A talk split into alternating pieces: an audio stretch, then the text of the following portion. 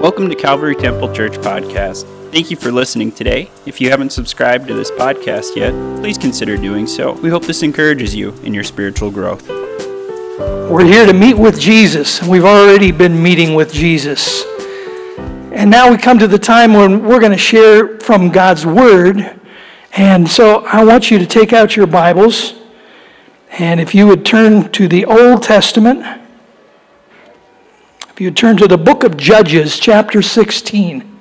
Judges, chapter 16. I want to share some truths from the story of Samson. How many remember the story of Samson? You know, I grew up in, in the day when we had uh, the comic books, and, and um, you know, I was, I was a great fan of Superman and all the rest of the the uh, superheroes, and I remember just being so fascinated with the, the, the supernatural, the, the ability that these people would have. And I know they're, they're make believe, but when you go to the scriptures, you find other superheroes like Samson. Samson had superhuman strength. And it came out of a vow that his parents had made and he maintained. It was called the Nazarite vow. You remember the story? And one of the external evidences of the Nazarite vow was that he had promised never to cut his hair. So you can imagine, I mean, I, I would look pretty shaggy when I was a teenager, but this guy was beyond shaggy. Okay? We're, we're talking about waist length and longer. And uh, I, I, don't know how he fixed his hair. I'm sure it was really cute. But uh, the story of Samson is, is, is a unique story, and it tells us a little bit about how the devil interacts with us and how God, by his Spirit, interacts with us. Let me start by telling you a story of a, a very wealthy man. He lived out on the West Coast. And he had decided to build a, huge home. And uh, money was no object to him, and so it was an architect's and a contractor's dream. He sat with the architect and he says, Hey, I don't spare any expense. That had to be a fascinating thing for an architect to hear. And so he just he went all out. And the contractor working with him the building went and they used the most exotic stones, the most exotic woods, marble everywhere. And it, it was just a masterpiece. Beautiful. Up on a bluff overlooking the Pacific Ocean. It was outstanding. And for many years, he, he would go and he would uh, have visitors come and he would have parties and, and it, it, was enjoyed by everyone. Everyone would ooh and ah, and he just got excited to hear them, so overwhelmed with what a beautiful place this was. And then one day something happened. Fortunately, no one was home, but there was no doubt the sound of cracking and groaning as the earth opened up underneath this estate, and the whole structure crumbled and fell into a sinkhole. Well, it was devastating. And they went and they, they did investigations. They brought in crews to, to look to find out what happened here. Was this just a natural phenomenon? Or was there some reason why this home was destroyed? and they found the cause. Way underneath, as the water, main water lines came into the house, there was just the smallest pinhole that was leaking water from the very first day that the plumbing was turned on. And no one caught it. And so, for those years that the building existed, that little pinhole was squirting water and eroding the foundation and the ground under the foundation until there was nothing left to support the building and the building collapsed. What a tragedy.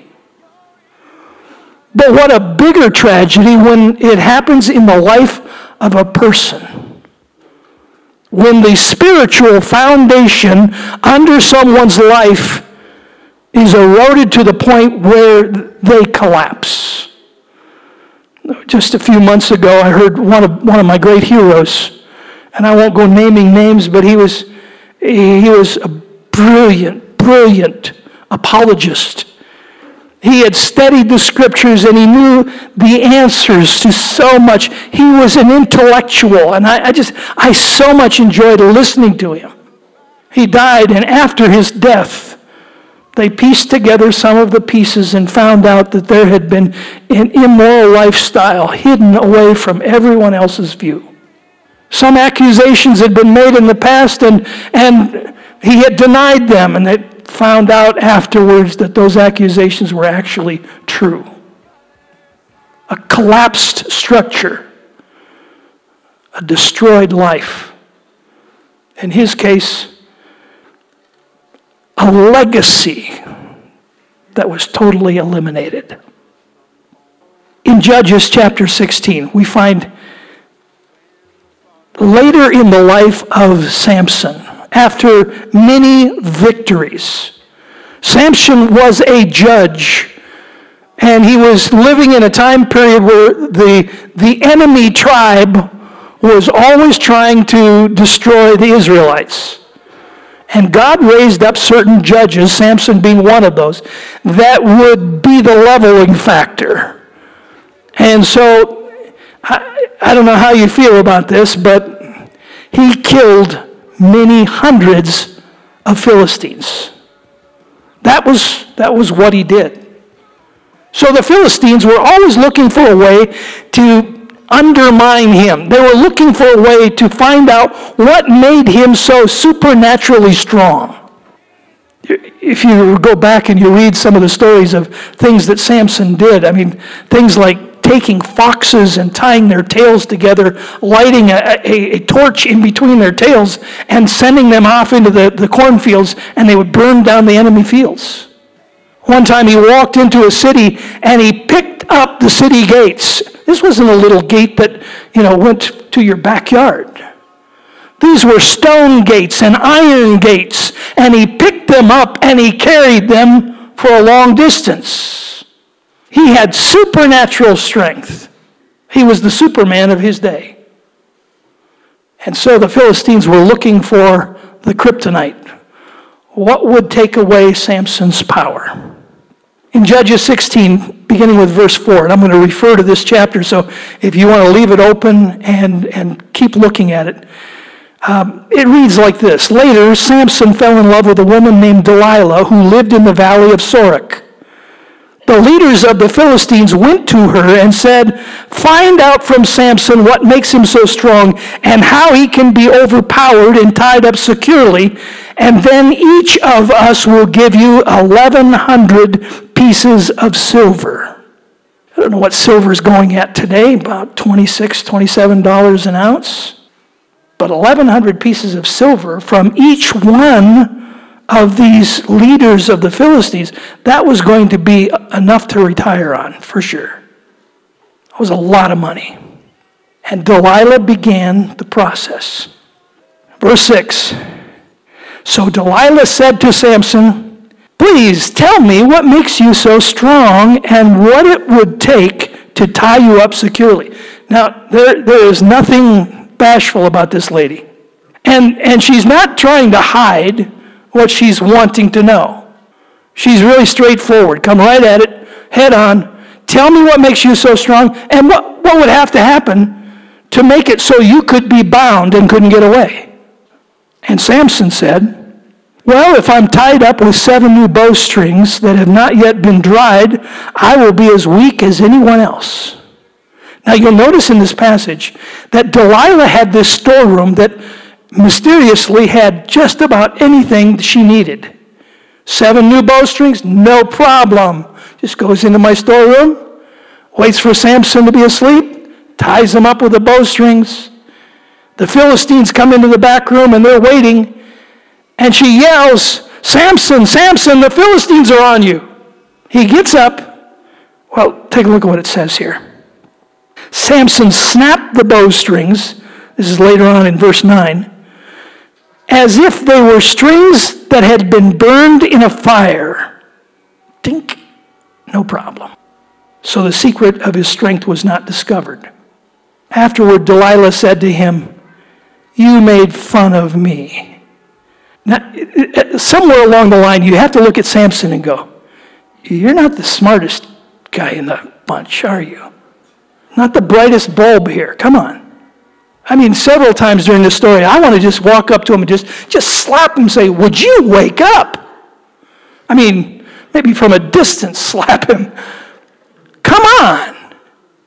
What do you mean she's, you're making fun of her? So Delilah, so Samson said, Well, if I'm tied up with brand new ropes that have never been used, I'll be as weak as anyone else. So Delilah took new ropes, just happened to be in her storeroom, and tied him up with them. The men were hiding in the room as before, and Delilah cried out, Samson, the Philistines have come to capture you. But Samson snapped the ropes from his arms as if they were threads. Verse 13. Delilah said, You've been making fun of me, telling me lies. Won't you please tell me how you can be tied up securely? And Samson replied, Well, if you weave the seven braids of my hair into the fabric on your loom and tighten it with the loom shuttle, that's a big, big piece of wood, this big stick, and stick it in there, I will be as weak as anyone else. So while he slept, and this is another issue Samson has, he is a very deep sleeper. Can you imagine Delilah? She goes to her back room. What does she got back there? A loom. That's coincidence. So here she goes, dragging it across the floor. Can you hear it scraping the floor? This is a big piece of furniture. She gets it up to where Samson is sleeping and begins to wave, weave the, the seven braids of his hair into a fabric and then took the, the loom shuttle and tightened it up.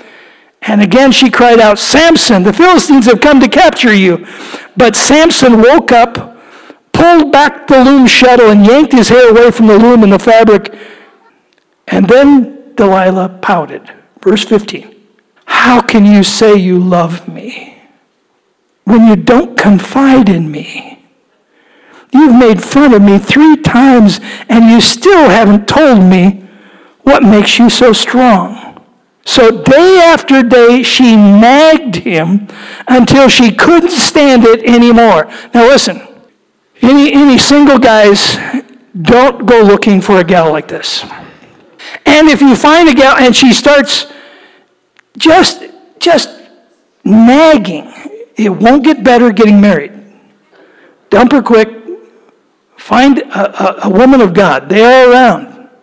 But be a little bit more selective. I mean, that's my counsel to Samson. Choose wisely who you're going to spend your life with. This is a good time, guys. I'm just saying that would have been a, that would have been a prime time for all the husbands to say, Amen, yes. I was, I was listening to a friend of mine, another superintendent from down in Louisiana, and he was telling a story about his granddaughter. And she was about four years old, and she was sitting up at the kitchen counter, and she was eating her breakfast. She had a big bowl of Cheerios, and she was just one at a time. She would just put them into her mouth. And there was a little TV in front of her, and she was watching Steve Irwin. Do you guys remember the Crocodile Man? Okay, Steve Irwin had this thing about poisonous snakes, and so he, he'd pick up this viper and he'd go, This little bloke is the most venomous snake in all the world. One little nip from this bugger, and you'll be dead before you hit the ground. And so she's watching this, and she's watching the snake is twisting around trying to get at Steve Irwin, and he's, he's dodging it. And pretty soon she just she couldn't handle it. I mean, she hadn't been swallowing any of her Cheerios. She'd just been stuffing them in her mouth. She'd forgotten to chew. And she just spit them all out. She said, hello, let go. and I think of that with Samson. Come on, Samson. Get out of there. Don't you realize she is after your strength and she is out to destroy you. Don't take some calm approach. This is time for a radical move. Get out of there. Verse 17, finally Samson told her his secret. Now notice he, he'd been getting a little bit closer. He started off with bowstrings, he moved over to ropes, and then he started talking about his hair. If you would take my hair and weave it into the fabric of a loom, and now he looks at her and says, Well, it is my hair. I was dedicated to God as a Nazarite from birth. If my head was shaved, my strength would leave me and I would become as weak as anyone else. Delilah realized that he had finally told her the truth, so he sent for the Philistine leaders. Come back one more time, for he's told me everything. So the Philistine leaders returned and they brought the money with them. Delilah lulled Samson to sleep with his head in her lap, and she called in a man to shave off his head, making his capture certain and his strength left him. Verse 20 Then he, he, she cried out, Samson, the Philistines have come to capture you. When he woke up, he thought, I will do as before and shake myself free. But he didn't realize that the Lord had left him. King James says that he didn't realize that the Spirit of God had left him. When I think of those words, I think the most tragic words that could ever be, ever be echoed. He didn't realize that the Spirit of God had left him. That's tragedy. The rest of the story, you know, they, they bound him, they put out his eyes, seared them. So now he's bound, he's blinded, and they bring him out every once in a while and they poke fun at him and they tie him to the mill, to the millstone, like you would an ox. And he had to push that stone around and grind wheat. Three things that I pick up from this story. One, people fail incrementally. The story of Samson is the story of an incremental failure. A little bit, a little bit more, a little bit more, a little bit more, until the foundation was gone. It didn't come all at once. You know, sometimes we're, we're expecting Satan to come at us with this, this huge temptation that's just going to totally wipe us out in one move. It doesn't usually happen like that. Have, have any of you ever been tempted to steal like a Brinks truck, you know, an armored truck? You see one out in front of the bank and you think, I could I could reach up behind him and knock him in the head and get in and take his truck. Probably not. Did you ever think of, of maybe uh, walking into a bank and sticking a gun through the, the teller's counter and say, Give me all your money? Probably not. I'll tell you how it happens. I was about 15 years old, and uh, I was uh, did a, a delivery, a paperboy delivery. So I had this big bag full of newspapers, and where I started my route was uh, there was a little convenience store, and they would always deliver the bundles of papers, and I would pack them into my bags and go out door to door dropping off papers. Well, this is back before the days of security cameras. So I'm, i walked in the store, I was going to buy something, and I see this big display of Snickers candy bars. Oh my goodness. Got to have one, want one so bad. It was a big temptation. It really was. I look around and I'm thinking, there's nobody here. I mean, the owner's way up at front, he's busy with somebody. No one would know. I could do this. That's the kind of temptation that Satan comes at you with. Now, I was pastoring in Rapid City, and uh, years ago, I shared with the congregation that that was one of my big temptations. The next Sunday, I came to service, and, and the pulpit was heaping every size, every Snickers candy bars just covered the whole pulpit. And that was the Sunday I shared with them my absolute all time biggest temptation. That was to steal a Corvette convertible. Didn't work. Actually, one of the guys in the church, he bought a little red model, you know, and he set it up on the pulpit. Okay. Song of Solomon 2:15 says it's the little foxes that spoil the vine. It's the little things that will get you. It's the things that you just you think, "Oh, that's not a big thing." It's just one in a series of things that will destroy your foundation and slowly, incrementally take you down. The point is that most of us, often, it's the little sins that are problems. Like with that home, it's that slow, gradual erosion that will take us. And all of this happens when we stop being as careful about what we allow into our lives. Maybe it's something that we watch. Maybe it's language that we just kind of adopt. And we hear it so much in the workplace and we hear it in other places, and so we just kind of take it and use it. The second thing I notice in this passage is Satan is persistent. Just like Delilah was persistent, always on him, nagging him, just one day after another, just droned on and on until finally it was kind of like, all right, all right, all right. I'll tell you. Satan will persistently come at you. If you think you have, you have defeated him forever and he'll never, you'll never be tempted again, you're wrong. Jesus was tempted in all ways like we are. His purpose is to draw you away from God. His purpose is to draw the spiritual life out of you. He doesn't want you to be an overcomer. He doesn't want you to be victorious. He wants you to be defeated. He wants you to go around depressed, sad all the time, never encouraged, and never encouraging anyone else. He wants to steal your joy. He wants to take away the joy of being a believer. He wants to erode your life. He wants to thwart God's purposes in your life. God has created you for a purpose. Satan doesn't want you to have anything to do with it.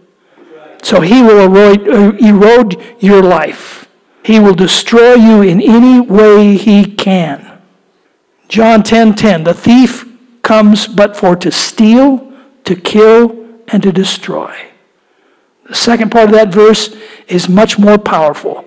But I am come. It's red letter edition. It's Jesus speaking. He says, I have come that you might have life and that you might have it more abundantly. That's what Jesus has come to give you. The third thing I notice in this passage is that God is the God of a second chance. He forgives. And we look at Samson's life and we say, well, it's over. He's done. You know, the most optimistic words in this whole thing, look at verse 22. But the hair on his head began to grow again. I love it. Something just burns inside. I go, it is, it is a marker of what's happening on the inside of Samson. Because you better believe that when Samson is there in the, the darkness of being blinded, bound, put into a, a drabby cell, fed slop, he's got his head bowed. He's saying, Oh God, oh God, I've made a mess. Oh God, I've, I've blown it. I've, I have, how could you ever forgive me for what I've done? Have you ever heard someone say that? How could you ever forgive me? They don't understand the grace and the mercy of God. Because as Samson is there and he is praying, he is repenting, his hair began to grow. Now, Samson's strength was never in his hair. It wasn't. The hair was a marker, it was a symbol of the vow that he had made to God. And slowly, progressively, he had broken this vow and that vow. And finally, the last thing, he allowed his hair to be cut. That's the progression of sin. But his strength was never in his hair, it was in his relationship with God. Don't let Satan take you out. Verse 23 Now the rulers of the Philistines assembled to offer a great sacrifice to Dagon, their God, and to celebrate, and saying, Our God has delivered Samson, our enemy, into our hands. And when the people saw it, they praised their God, saying, Our God has delivered our enemy into our hands, the one who laid waste our land and multiplied our, our slain. While they were in high spirits, they shouted, Bring out Samson to entertain us. So they called Samson out of the prison, and he performed for them. And when they stood him among the pillars, Samson said to the servant who held his hand, Put me where I can feel the pillars that support the temple, so that I can lean against them. Now the temple was filled with men and women. All the rulers of the Philistines were there, and the roof, and on the roof were about 3,000 men and women watching Samson perform. And then Samson prayed to the Lord, Sovereign Lord, remember me. If you've ever gotten to that place where you felt like everything was, everything was totally messed up, and you just came to God and said, God, I'm sorry. Please remember me. Please, God, strengthen me just once more. Then Samson reached toward the two central pillars on which the temple stood. His right hand on one, his left hand on the other, and Samson said, Let me die with the Philistines. Then he pushed with all his might, and down came the temple on all the rulers and all the people in it. Thus he killed many more when he died than while he lived. It could have been so different. His life didn't have to go the direction it did. But listen to that final third point God is the God of the second chance. And when you think you've gone so far astray that God could never forgive you, just remember the life of Samson. God, remember me just one more time. Give me one more victory. I believe someday we're going to go to heaven and we're going to meet Samson. I believe that Samson is going to be one of those guys that when we're doing the first day tour, God says, Oh, by the way, you got to meet this guy. You just got, you read all the stories. Now you need to meet him. He's quite a character. But by God's grace, he was saved. I don't know what kind of things you've been going through.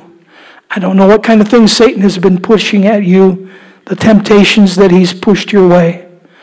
But I will tell you right now, our God is greater.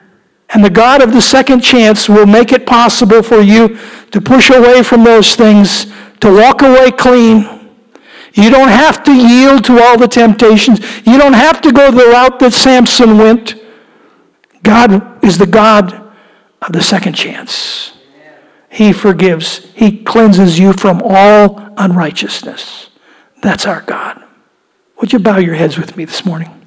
Those of you who are listening online, the word that I've shared this morning, it's, it's a word for you as well. I believe that God wants to give you that second opportunity. He wants to restore your life. If you'll just humble yourself and pray that prayer forgiveness.